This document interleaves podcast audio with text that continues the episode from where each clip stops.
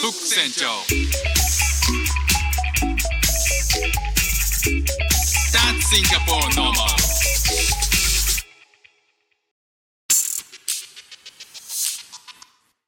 どうもフック船長です。シンガポールで3歳と4歳の息子の子育てをしている主婦です。イラストに挑戦したり、歌を歌ったり、英語学習のことだったり、海外生活で面白いと感じた日本との文化や価値観の違い、そこから改めて感じた日本のすごいところなんかをお話ししております。うちの息子はね、ハンバーガーが大好きで、家の近くのハンバーガーショップっていうと、マックかモスなんですよね。でそのマックで、えーなんかこうご飯を食べる時に感じるのがやっぱり日本の価格と違うなっていう、まあ、当たり前なんですけどねあの世界どこに行っても同じ価格でマックは食べられないっていうことなんですけど、まあ、それで言うとなんかちょっと面白い指標があってビッグマック指標っっていうあのものをご存知ですかねこれはえー、とイギリスが1900あ1843年に創刊した「エコノミスト」っていう雑誌があってそこが考案した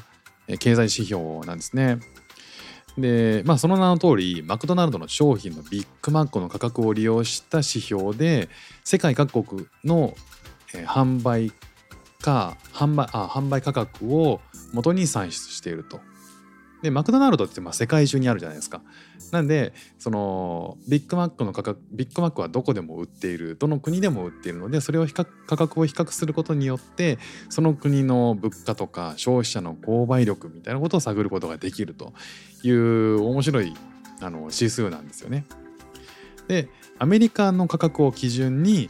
えー指数をアメリカの基準を1として設定してその1よりも上だと,、えー、と米ドルの購買力がたあのが下回っているっていうことになるんですよ。まあ、つまり1より上だと、えーアメリカに行った時に買お得に買い物ができるということでじゃあ日本はどうなんだっていうことなんですけど実は1986年から2000 2000年までは日本の価格がアメリカの価格を上回ってたつまり1を超えてたんで、えーかったんですけど2009年以降からぐんと伸び悩んで1を下回ってるんですよね。まあ、つまり2009年以降からビッグマックをアメリカで食べると損をするという そういうのがね分かるんですよ。じゃあ2021年現在でビッグマック一番世界で高い国はどこなのか。っていうと1位はベネズエラらしいですね。918円です、えーちなみにアメリカは5位で621円、えー2位がねスイス。774円。ノルウェースウェーデンと続くわけですね。でアメリカが、えー5位と。ちなみに僕が住んでいるシンガポールは、えー474円なんですね。じゃあ日本はいくらかっていうと390円。ということでこれ何位になるかっていうと30位なんですよ。アメリカが621円で日本は390円。全然違うんですよね。価格差が結構ありますよね。さっきおあのお話ししたように2000年までは入るまでは日本は1以上あったんですけど2021年は数指数でいうと0.62周辺で推移してるらしいですね。であのーこの Mac MacBook じゃないビッグマック指標なんですけど、まあ、これを見ることによって何がいいかっていうと、まあ、株式とかやってる方とか為替とかやってる方とかは、えーこれを見ることによってそのもちろん全部が連動しているので、えーまあ分かりやすいですよね。どこが強くてどこが弱いかっていうのが分かりやすい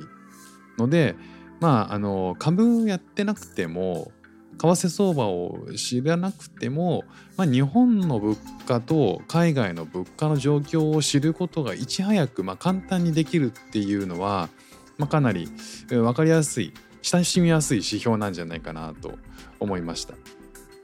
僕もねこれを知ったの実は最近なんですけど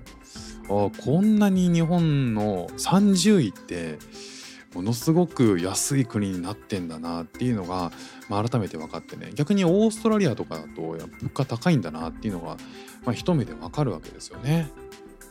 ということであのビッグマック指標、えー、検索すると出てくると思いますのでもし興味がある方は、えー、チェックしてみてください。ということで今日も聴いていただきましてありがとうございました。フック船長でした。じゃあまたね。